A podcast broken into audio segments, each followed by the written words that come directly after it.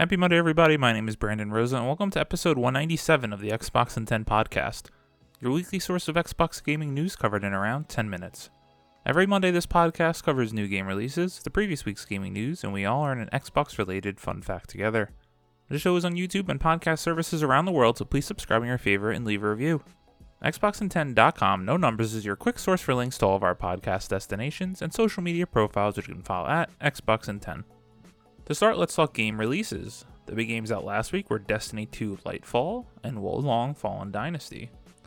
The games coming out this week include Dead Cells Return to Castlevania, Dead by Daylight Tools of Torment, KartRider Drift, Strategic Mind Spectre of Communism, Zappling Bygone, Figment 2 Creed Valley, Fatal Frame Mask of the Lunar Eclipse, Caverns of Mars Recharged, Tiny Troopers Global Ops, Transport Fever 2 Console Edition, Monster Energy Supercross the official video game 6, Clash Artifacts of Chaos, Mato Anomalies, Titanium Hound, DC Justice League Cosmic Chaos, Volley Pals, and Flashout 3. New Xbox games with gold for March 2023 have been announced, and there is a third this month. First up, available from March 1st to the 31st, is Tuber Brook on Xbox One. On March 1st through the 31st on Xbox One, you can pick up Sudden Strike 4 Complete Collection, and then March 16th to April 15th, Xbox One is Lamentum. Now with the last week's biggest news stories, and we have five to cover this week. Number 1. Elden Ring Shadow of the Erdtree expansion is officially in development. Robert Anderson at IGN writes From Software has officially announced Shadow of the Erdtree, an upcoming DLC expansion for Elden Ring. The developer confirmed that the DLC is currently in development, but no release date has been announced for the time being. The news comes in the form of tweets from the official Elden Ring and From Software Twitter accounts, with each tweet also featuring new key artwork for the expansion, which you can see online. The news comes just days after Elden Ring's one year anniversary, in which it has sold over 20 million copies, and received unprecedented Game of the Year awards, including at DICE, New York Game Awards, the Game Awards, and was IGN's Best Game of 2022 as well.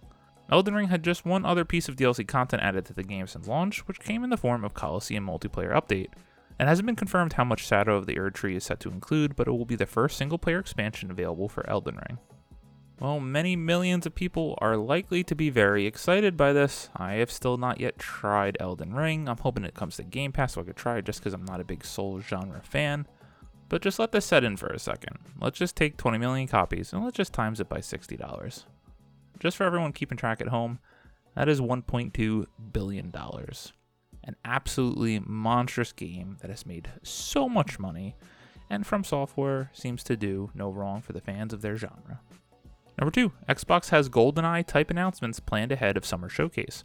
Sean Carey at True Achievements writes Earlier this year, Xbox Game Studios shed more light on Redfall, Minecraft Legends, Forza Motorsport, and unveiled Hi Fi Rush during a new showcase format called Developer Direct. Microsoft has confirmed that Xbox would hold a summer showcase in June, but it seems we might have some more big announcements coming before then.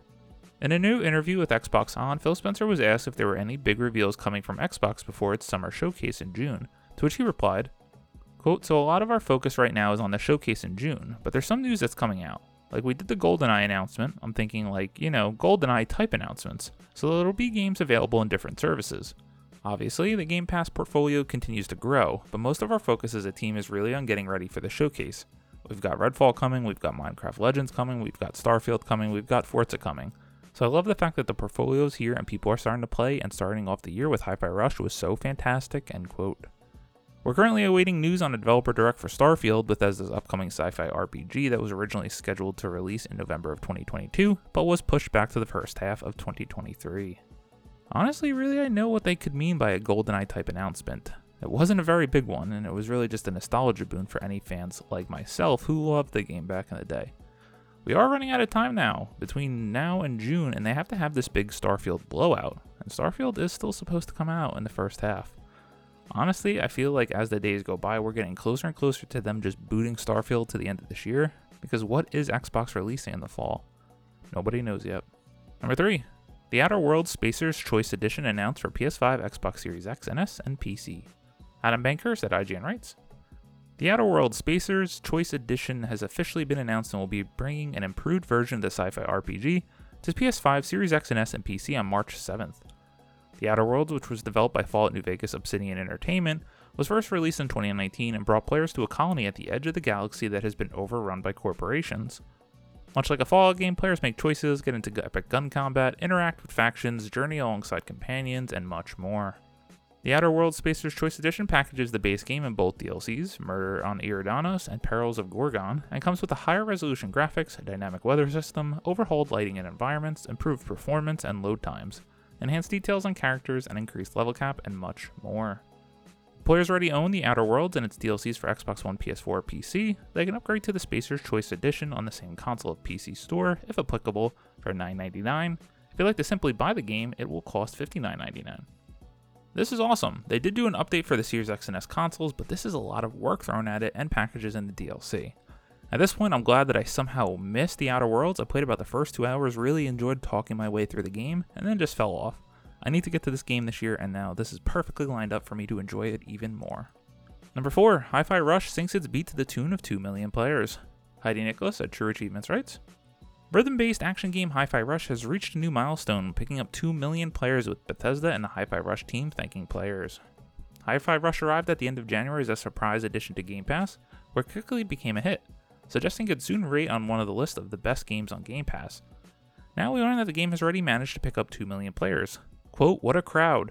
Two million players have enjoyed Hi Fi Rush and we can't thank you enough, end quote, says the Hi Fi Rush team with Bethesda adding, quote, two million players have moved to the beat of Hi Fi Rush. Keep on being rock stars, end quote. Hi Fi Rush also just added a photo mode too. I wanted to give this game this props because it was a shadow drop. It really came out of nowhere. There was a leaks a few days ahead of time, but we didn't really expect that to come from Tango. I played about two hours of the game, the main first chapter, and I really enjoyed it. Just got lost in all the other games coming out right now. If you haven't done it, go check it out. It's part of Game Pass. It's awesome, it's different, it's fun. Enjoy. And number 5, The Wolf Among Us 2 pushed to next year in effort to avoid crunch. Rebecca Valentine at IGN writes Today, Telltale Games has announced that its long awaited sequel to The Wolf Among Us is being pushed out of 2023 in an effort to avoid crunch and team burnout, as well as accommodate a move from Unreal Engine 4 to 5. Speaking to IGN, Telltale Games CEO Jamie Ottilie explained that the team made the choice for a number of reasons, but primarily to avoid burnout or shipping an unfinished game. Quote, making games is difficult and they need to be right, and it doesn't do any of us any good to ship something that is not ready, end quote, he said. Ottilie explains that like many other studios, the re-established Telltale Games has struggled with the challenges inherent to building a studio during the COVID-19 pandemic. After being resurrected by LCG Entertainment in 2019 following the shutdown of the original Telltale, Telltale unveiled that The Wolf Among Us 2 at the Game Awards the following December, but the studio was still in its very early stages, with the game in pre production and explicitly not using any previously developed material. And the new studio roughly two years away from being fully staffed. While at the time it made sense to announce early to help secure funding and support from the new initiative, Ottilie admits that he had known then about other coming factors like the pandemic, he might not have made the same decision. The Wolf Among Us is a cult classic game me, never played it, don't really have much of an interest, but I did love season 1 of The Walking Dead by Telltale Games. I played a few others like season 1 of Batman, and they're all great, but god, the engine and the performance and the way it looks is so rough. I hope they take the time. I do hope this is good so we can get more games from them because I love story based games. But bring it out when it's ready. Don't rush it. It needs to hit, otherwise, Telltale might go away again, and this time forever. As always, we end our show with a fun fact about Xbox, so since we were talking Elden Ring and its monstrous sales, let's do a little history lesson on From Software. Credit to Wikipedia. From Software is a Japanese video game development and publishing company based in Tokyo. Founded by Naotoshi Zin in November of 1986, the company developed business software before releasing their first video game, King's Field, for the PlayStation in 1994. Its success shifted from software to focus fully on video games, with them producing two more King's Field games before creating the Mecha Combat series Armored Core in 1997, one of their flagship franchises. By the 2000s, From Software lineup also include Echo Night, Shadow Tower, Lost Kingdoms, Otogi, and Another Century's Episode series.